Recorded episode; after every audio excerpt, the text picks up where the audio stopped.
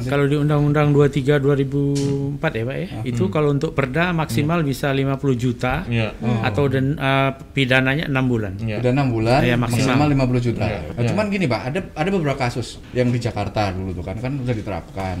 Mereka nyetir mobil sendirian, Pak. Sendirian, tiba-tiba maskernya dilepas, turunin, kena ngomel-ngomel lah di medsos. Nah, kira-kira itu apakah nanti jibatan juga mengantisipasi itu, atau memang sebenarnya di mobil pun juga harus pakai misalnya, Pak? Atau gimana, Pak, sebenarnya, Pak?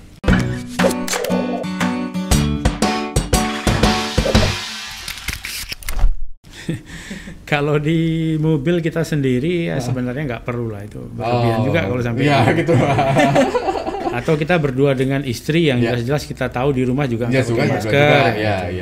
Kecuali dengan orang lain, teman, tetangga itu baru memang harus pakai masker kalau dalam satu mobil. Atau transportasi publik ya. Nah, transportasi publik harus wajib juga.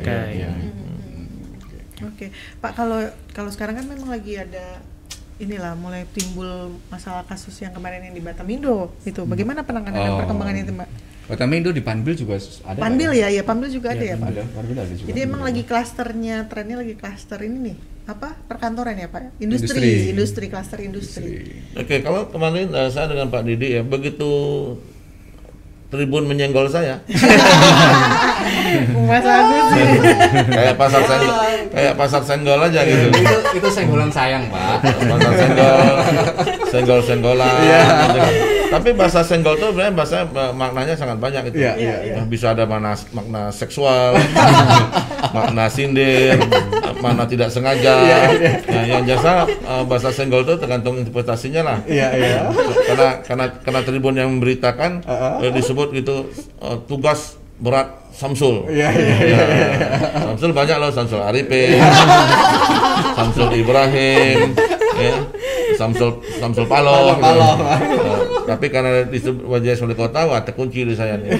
Besoknya saya dengan Pak Deddy langsung ketemu dengan himpunan kawasan industri. Ya, pertama mau dilakukan dalam ruangan, saya bilang jangan di luar ruangan. Begitu ruangan hari hujan. Ya, hari hujan mungkin covid-covidnya udah pada tiarap semua karena hujan mengalir karena covidnya. Nah, kemudian saya sangat simpatik pada Pak Oka ya dan kawan-kawan pada saat itu. Mereka mengatakan bahwa kami sudah menggunakan high standard protokol. Di internal perusahaan. Kita dengar bagaimana mereka menjelaskan. Tapi bagaimanapun kalau kejadian di tempat di setiap perusahaan tentu ditanggung jawab perusahaan itu sendiri kan secara internal. Nah, kami kan tidak mungkin masuk mengawasi sampai sedalam itu. Nah, itu. Jadi akhirnya kita ingin men-tracking lah kasus-kasus tersebut. Oke, apa sih masalahnya? Mereka menjelaskan. BP juga sudah ngecek, di snaker kita sudah turun. Tapi ternyata memang mereka tetap menggunakan standar COVID. Tapi kondisi kerja dan kehidupan kawasan industri ini yang harus kita lihat berpotensi. Ternyata potensi tersebut menjadi berkes ya. Gitu. Pertama, sudah kedua kali sudah saya sampaikan, Pak Didi juga sudah dengar. Pertama, pola-pola saya melihat dari pola kerja. Kebanyakan kasus-kasus jadi ini di industri yang labor intensif, indoor. Kemudian kita petakan satu, labor intensif berarti pekerjanya banyak. Memang di antara mereka pekerja ada yang menggunakan masker, bukan karena COVID-nya, memang karena kerja mereka menggunakan masker. Bahkan menggunakan earbud, ya kan kalau ibu earbud untuk dengar lagu atau untuk mendengar orang lain gitu. Nah, kemudian di antara mereka juga harus ada yang menggunakan masker. Kita menggunakan apa? Google ya, kacamata ya. Nah, jadi sebenarnya perusahaan itu rata-rata mereka sudah menggunakan standar yang sebelum COVID sebenarnya. Cuman yang belum kejaga mungkin jaga jarak. Karena ada masanya setiap alat yang mereka kerjakan itu pasti berhubungan dengan sistem kerja manual satu persatu gitu. Karena mereka kan bagian daripada mesin dan mesin bagian daripada pekerja. Itu saya lihat pertama potensi penyebaran karena mereka bekerja bukan tidak menjaga jarak. Memang mesin itu sudah men-setting mereka untuk tak bisa menjaga jarak gitu. Ya kan? Kalau dijaga jarak 1 meter sekian berarti bisa ketahuan. Itu kita harus cek case per case. Tidak bisa diadakan untuk sama rata pabrik. Karena setiap pabrik memiliki tipologi sendiri. Yang kedua, mohon maaf lagi, rata-rata pabrik ini ruangannya pasti ruangan yang tertutup. Ya kan? belum tentu ada ventilasi, ya bisa ada dengan menggunakan AC atau ventilasi ya, sehingga kalaupun ada COVID tentu sirkulasi COVID-nya juga berada aerosolnya itu berada di sekitar segitu tuh. Nah, yang kita cek apakah ada saker penyedot sehingga COVID-nya bisa keluar atau apa. Ini kita harus lihat kasus per kasus, setiap tempat berbeda treatment. Kemudian karena mereka ini banyak pekerja perempuan, ya, COVID tidak melihat laka kita perempuan. Nah, COVID kan kalau kita COVID kan unisex kan, dia tak peduli laki-laki perempuan dihentamnya semua. Kemudian setelah itu kan perempuan ini dibandingkan laki-laki kan kekuatan masuk punya kemampuan antibodinya, mungkin antibodi yang sedikit karena mereka kerja di dalam masa sehat aja. Beda dengan outdoor workers, banyak laki-lakinya. Pekerjaan yang ada, makanya kenapa kawasan industri yang di dalam ruangannya banyak terkena, kok tidak di kawasan industri Shipyard? Karena di luar kan. Kalau kita bicara klaster industri kan harus kita bagi-bagi kan, yang indoor sama outdoor.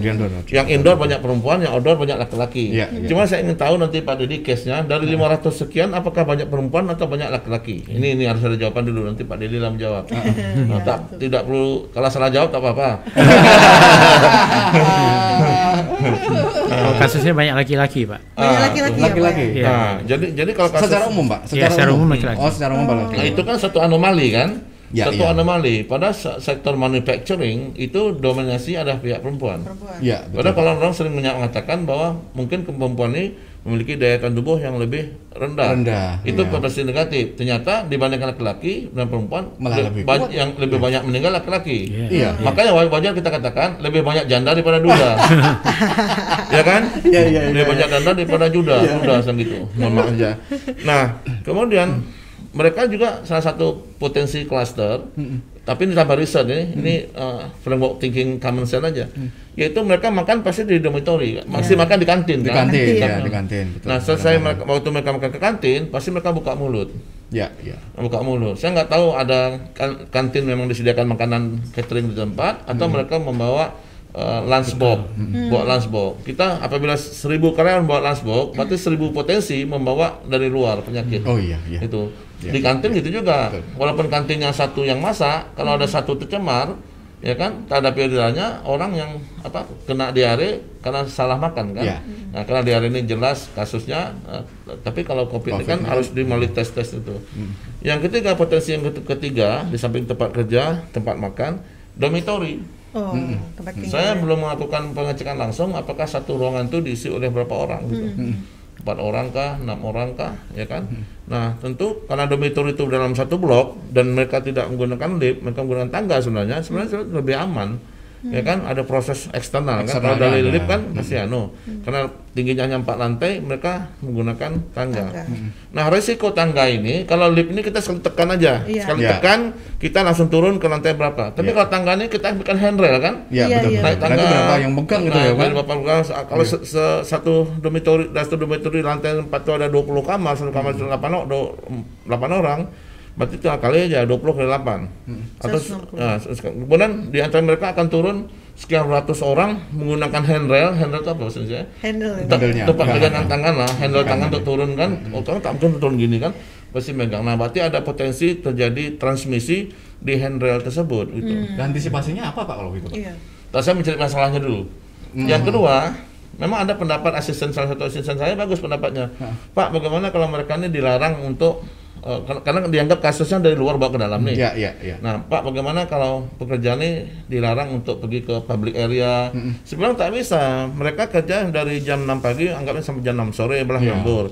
Itu Senin, working days-nya Senin sampai Jumat. Nah, Sabtu, Minggu mereka pasti menikmati refreshing. Ya kan, beda dengan pegawai negeri. Ya kan, habis sampai masuk kantor, kemudian kemana-mana dia. Ya kan? Nah, tapi kalau pabrik kan tidak. Masuk tak keluar-keluar mereka. Ya kan, nah ini harus kita memberikan pemahaman. Nah, sebenarnya harusnya ada tim yang melakukan investigasi sebenarnya. Kembali ke Pak Didi, Pak, tadi kalau saya masih penasaran kenapa sih lebih banyak laki-laki itu. Ah, ini mendeskripsikan laki-laki sebenarnya. Kita pengen penasaran kenapa lebih banyaknya jadi laki-laki nih. Dari sisi mana dulu? Angka kematian atau yang terkena? Yang terkena dulu. Kalau terkena yang jelas kan laki-laki ini umumnya ya mayoritas itu kan sebagai kepala rumah tangga mencari nafkah di luar. Mayoritas kan memang laki-laki. Nah, mungkin dari situlah angkanya kenapa banyak laki-laki yang ada. Tingkat kematian juga banyak laki-laki karena secara medis komorbid ini yang berhubungan dengan hipertensi, jantung dan lain-lain itu memang banyaknya di laki-laki. Nah, gitu. Jadi perempuan ini memang ada. Walaupun dia melahirkan, di sisi lain dia memiliki keunggulan alami, diberi estrogen. Sebagai wanita kan estrogen tinggi. Nah, estrogen itulah yang melindunginya dari penyakit-penyakit kayak hipertensi, jantung kan itu faktor estrogennya. Makanya kita jarang dengar misalnya perempuan kena serangan jantung tuh jarang banget. Tapi kalau laki-laki sering karena estrogennya itulah. Nah, itulah jadi makanya kami duga yang kematian ini karena kebanyakan komorbidnya itu hipertensi, jantung dan lain-lain itu ya itu pada umumnya laki-laki. Jadi memang banyak laki-laki yang mati. Penyakit spesialis laki-laki lah. Saya kira ada juga the nature of God law ya. Nah, hukum alam Tuhan itu. Wow. Nah, kenapa laki-laki diberi kesempatan untuk kawin 4 tapi perempuan tidak? Maka diberi kesempatan tuh laki-laki boleh kawin 4 karena jumlah perempuan tuh lebih banyak laki-laki itu cepat meninggal gitu. Banyak janda jadi gitu. Cuman ini Pak yang saya mikir tapi ini, perempuan baru kalau udah kawin 2 nunggu lakinya mati dulu. Lebih sadis lagi. Karena perempuan kalau udah kawin 2 kan kecuali tidak ketahuan. Doanya gimana? Enggak adil. Perempuan enggak boleh kawin 2. Itu sarang cari burung-burung cari sarang. Satu hari Bapak tidur berapa jam Pak? Mikirin ini Pak. Iya. Berapa jam kira-kira Pak? Apa tuh? Tidurnya berapa jam mikirin ini Pak? Mikirin Covid ini Pak. Mikirin Covid. Dari pagi malam nanti belum ini Pak Didi juga kan. Saya tidak khawatir saya memikirkan Covid, yang saya khawatir adalah Covid memikirkan saya. dalam arti bahasa takaburnya, kapan sih gua bisa nyerang Syamsul Bahri?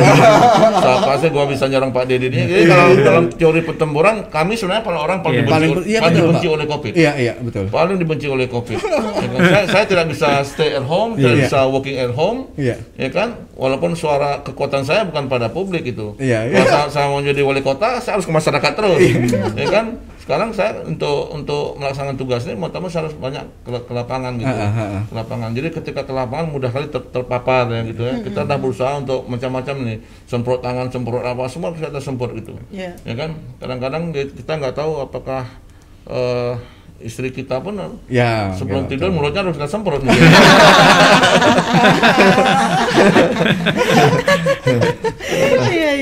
Saya bisa ngawasi saya, tapi saya kan tak bisa ngawasi istri saya kemana-mana dia. Iya, semakin sore ya. Pak, kalau kemarin Bapak juga saya baca ya beberapa media lah, di Tribun lah kemarin dibilang bahwa Bapak sudah memetakan pembagian vaksin ya.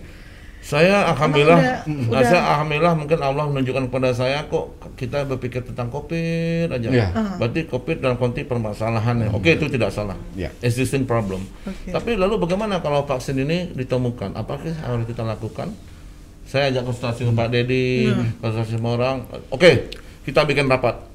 Saya pimpin rapat. Alhamdulillah Pak Deddy rupanya sudah punya konsep SK, rasanya pasti nanti Pak Deddy dalam jawab apanya. Saya bilang kita bikin 7 skenario. 1, cari dasar hukumnya. Rupanya keluar Perpres Nomor 44 tahun 2020 tanggal 5 Oktober kemarin ditekan oleh Presiden. Lengkap itu tentang SOP-nya, tentang vaksinasinya, tentang pesannya. Kemudian yang pertama kita susun dulu peraturan-peraturannya supaya tak salah, cari dasarnya. Yang kedua kita bentuk tim ini bagian daripada tim Covid, tidak tim tersendiri, tapi bicara vaksinasi. Maka saya minta revisi itu, 1 tim ekonominya, 1 tim vaksinnya, alasan dari situ. Yang ketiga kita siapkan SDM-nya, katanya di Bapelkes bisa melatih vaksinator untuk sekian orang, harus kita latih. Dengan TOT, training of trainer, 1 orang bisa melatih 30 orang. Nanti saya tanya Pak Deddy lah, berapa jumlah tenaga dokter, perawat yang bisa memvaksin? Kan tak mungkin ibu memvaksin saya. Ragu saya ibu vaksin saya. Tapi dikenakan di mana? Ibu ragu memvaksin saya, tapi saya tidak ragu memvaksin ibu. Jangan dibilang pornografi ya, vaksin loh. Nah, Nah kemudian saya bilang berapa dibutuhkan, oke lah, ada yang bilang satu orang itu bisa 50 orang, oke, kalau Pak Didi punya 1000 orang perawat, apakah 1000 orang ini punya sertifikat untuk vaksin, ya kan? Nah, karena vaksin pasti punya ilmu-ilmu khusus gitu ya. Nah 1000 penduduk kita berapa? 1,3 juta. Bayangkan saja kalau harus ada 1,3 juta harus divaksin, 1000 orang bisa memvaksin 100 orang satu hari, berapa? 1000 kali 100? 100.000 berarti membutuhkan 13 hari untuk selesai semuanya. Selesai semuanya. Masalah sekarang 100.000 yang kita vaksin tersebut di mana spek tempatnya? Apakah di puskesmas, pustu, kantor camat, kantor lurah, di rumah sakit, mari kita hitung semua potensi yang ada. Ini kan perang nih, kalau perang kan ada infanteri, artileri, ya kan? Ada kapolri dan apa. Nah, kemudian kita cari dananya. Jadi dana 2021 nanti ada dana COVID, penanganan COVID dan vaksinasi COVID. Kita anggap saja pemerintah menyediakan dana, kemudian dana itu untuk membackup vaksinasi. Kan tenaga medisnya harus kita kasih honor, kemudian harus ada mobilitas alat dan lain-lainnya gitu. Jadi saya mengharapkan ini 4 in 1, APBN, APBD provinsi, APBD kota, dan sumbangan pihak ketiga gitu. Nanti yang akan datang orang tak menyumbang rapid test lagi, orang menyumbang vaksin. Tapi pertanyaannya Pak, emang kapan sih memang vaksin itu ditemukannya? Pasti pertanyaan kalau sudah itu. Presiden memberikan statement, kalau sudah ada pepresnya, ini is the matter of time. Desember loh nggak salah. Tapi gitu ya Pak. Masalah gitu, Pak. Tentang kesiapan vaksinasi tanya Pak Deddy. Mau gimana Pak Deddy? Profesor Deddy. Ya sama-sama. Kalau kita monitor sama-sama kan di media dan lain-lain itu memang yang di Indonesia kan kita pakai yang Sinovac buatan Cina. Dan terakhir itu sudah memasuki fase 3, artinya itu adalah fase terakhir kan. Kalau fase 4 kan evaluasi. Jadi nanti rekomendasi dari BPOM mengeluarkan hasilnya bahwa ini di approve. Nah itu memang sudah bisa dikerjakan, tapi kalau kita dapat informasinya justru katanya vaksin itu sudah disiap-siapkan oleh pemerintah sejak Agustus gitu, sudah ready 100 juta dan Desember ini 150 juta dosis vaksin.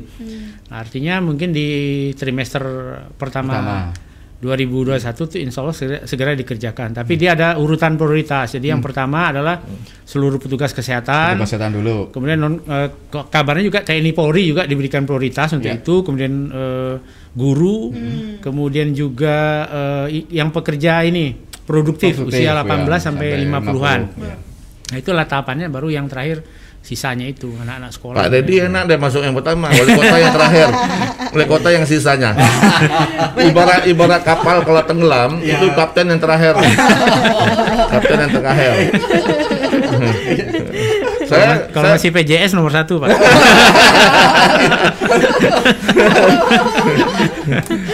Informasinya juga dari Pemprov membeli 2 alat PCR portable ya Pak? Oh enggak, itu bantuan dari provinsi ya Pak? Bantuan pusat provinsi. Bedanya apa sih Pak? Maksudnya yang portable PCR sama yang biasa kita kalau mau swab? Ya sebetulnya yang ada di BTKL sekarang itu kan juga portable dia. Alatnya tidak besar lah, kira-kira sebesar itu. Itu ya portable maksudnya sebesar itu. Bukan yang model kayak apa namanya fix, ada rak-raknya besar gitu, enggak. Jadi, portable bisa diangkat kemana-mana itu alat. Apa itu lebih cepat nanti? Iya, atau gimana tuh? Ya, enggak juga sih. Justru yang portable itu kan kapasitasnya enggak banyak. Terbatas Pak. Iya. Karena kecil. Kalau yang besar itu sekali putar bisa 1000 sampel kayak yang dibeli kementerian gitu kan, 1000 sampel sekali masuk bisa putar. Ini yang portable paling isinya 30 sekali putar. Yang di Batam tuh memang belum ada yang swab misalnya 2 jam selesai gitu Pak? Yang kita punya sekarang ini standarnya yang di BTKL ada 2, di RSKI 2 itu sekitar 5 jam prosesnya. Oh 5 jam prosesnya ya. Kalau sampel nggak banyak. Tapi kayak kemarin dari provinsi ada 1000 lebih itu kan sampai seminggu baru selesai. Oke. Dari Margareta Azra, berhubung ada Pak Kadis Kesehatan, bener ya Pak, kalau masker kain nggak semua ampuh Pak, bener nggak Pak?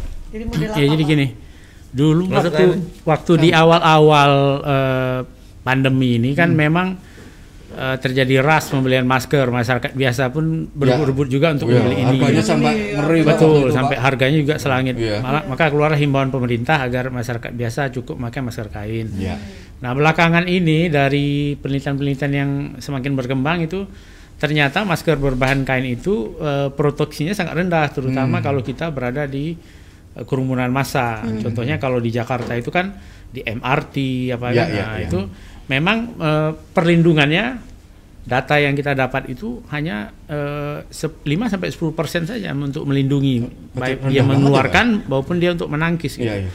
Makanya kan di Jakarta keluar edaran masker yang berbahan kain itu tidak diperkenankan untuk naik di kendaraan umum dan lain-lain. Sebetulnya kalau sekarang ini masker kan sudah tersedia banyak dan harganya pun mungkin tidak terlalu mahal lagi. Maka yang terbaik itu kalau kita akan pergi ke tempat kerumunan massa yang banyak dan lain-lain itu kan kita sebaiknya dianjurkan pakai masker yang tipe bedah ini. Kalau yang model begini sekitar perlindungannya kan 80%. 80%. Ya 80% sudah cukup. Tapi kalau mau ada duit lagi mau beli yang mahal ya belilah KN95 kan gitu. Nah, itu 95%. Ada yang N98, ada yang N100 malah. Silakan aja kalau parno sekali pakai N100 kan gitu. 100% melindungi partikel. Jadi dianjurkan kalau memang hanya untuk sekedar keluar rumah dan tidak berinteraksi dengan banyak orang ya pakai masker kain masih bisa lah. Kalau kan berinteraksi apalagi kita gini berada dalam ruangan yang ini kan ya, saya pakai masker bedah aja. Ya. Oh, okay. Saya anak saya bilang, Deddy pakai maskernya kayak kura-kura ninja. Karena ada lubang dua. Biasanya saya pakai masker yang ada lubang dua, yang dalamnya sudah ada penapis. Ada penapisnya. Ya, saya lihat masker tersebut buatan dari London. Ya, mungkin mereknya London tapi buatannya ada London. Londo. Saya sudah senang. Kadang-kadang saya lapisnya juga ada dua lapis itu gitu. Dan perlu diketahui juga kalau ingin membeli masker medis itu hanya dijual di apotek. Kalau ada menjualnya di pinggir jalan dan lain-lain itu ilegal, bisa ditangkap polisi. Dan masker yang dijual seperti di Indomaret atau Alfamaret itu adalah masker non bedah. Mereka menjual juga mirip seperti ini kan bedah. Dia masker non bedah tipis saja. Jadi harusnya di apotek ya, Pak. Ya, kalau yang masker kesehatan itu tetap di apotek menjualnya. Izinnya di situ. Dari Daniel Nalsaragi, Pak Dinkes, apa sih bedanya PCR, swab, usap, rapid test? Benar nggak sebenarnya rapid test tidak direkomendasikan lagi? Iya, betul. Kalau untuk rapid test ini yang terakhir berdasarkan KMK yang revisi 5 memang tidak dipakai lagi untuk keperluan diagnostik untuk menyatakan orang itu dicurigai sebagai COVID-19.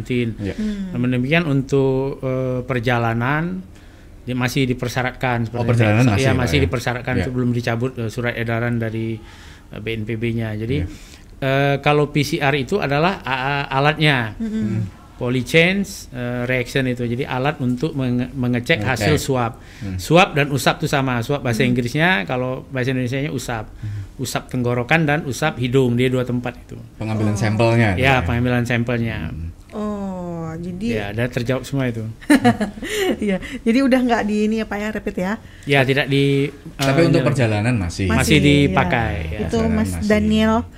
Ada lagi nih, untuk Dokter Didi, apakah benar tertawa bisa tingkatkan imun dan tangkal virus corona? Apakah ada penjelasan ilmiah kedokteran? Jika benar, Pak Syamsul diminta jadi wali kota Batam aja, Pak. Karena Pak Syamsul orangnya humoris. Biar kuat imun masyarakat. Benar, ya, izin Pak, untuk ketawa ini memang iya. Bahkan kalau di luar itu sekarang sedang dikembangkan yang namanya terapi tertawa. Jadi ya ada kayak kelompok gitu sama-sama tertawa gitu ramai-ramai dan itu memang jadi terapi Pak. Iya jadi terapi tertawa. Silakan browsing ada ini terapi tertawa. Dan memang secara ininya memang diduga melalui peningkatan mekanisme imun tubuh gitu. Dengan tertawa itu hormon kita yang berfungsi untuk mempertahankan atau meningkatkan hormon itu meningkat ya, meningkatkan imunitas ya. Ya, terus saya pernah ikut juga ketawa namanya. Ya, cuma jangan berlebihan, kalau berlebihan ya, Pak, bisa jantungnya berhenti. Jadi kalau Pak Deddy bilang tadi terapi ketawa, berlebihan nanti ketawa di terapi. Kayaknya bikin program dari komedi Pak Nanda. Dari rumah sakit RSUD Bung Petimah ke rumah sakit jiwa di Pekanbaru. Itu permintaannya Pak Syamsul jadi wali kota katanya. Minta jadi Pak Syamsul jadi wali kota aja katanya. Biar ketawa terus Pak. Wali kota ala ketawa Rusia. Saya herannya kenapa kok orang sakit jiwa tuh belum ada indikasi terkena COVID ya? Iya. Kenapa ya? Padahal dia tidak disuruh masker tak mau pakai masker, disuruh imunitasnya kuat Pak. Imunitasnya kuat. Ini makan sembarangan, tak sakit-sakit. Kesimpulannya apakah kita harus gila dulu sebelum Mari kita menjadi orang gila seperti apa? Pikiran atau gimana Pak sebenarnya Pak? Iya, itu sebenarnya perangsangan apa namanya? Dia seperti vaksinasi juga kan, sedikit-sedikit makan kotor, hujan panas jadi staminanya jadi kuat ya. Atau COVID-nya, oh kasihan ya, udah, ini orang gila ya. Ya udah gila, kasihan nggak usah diserap lagi. Takutnya gini, COVID-nya bilang gini, kalau nanti gua nyerang orang gila, ntar penjelasannya COVID gua jadi gila. Jadi orang gila. Kalau COVID yang orang gila, atau maaf lah, kita bukan mendeskripsikan orang gila. Tapi satu rahmat loh, Tuhan pasti berikan rahmat kepada orang tertentu yang dianggap disabilitas. Oleh sebab itulah di jauh kita lihat, kenapa orang-orang tertentu masih bisa bertahan. Betul, betul, Pak. Pak, terima kasih banyak. Jangan lupa selalu ingat pesan ibu. 3M ya, memakai masker, mencuci tangan, dan menjaga jarak. Dan menghindari kerumunan ya. Tambah satu lagi. Kita tambahin jadi 4M.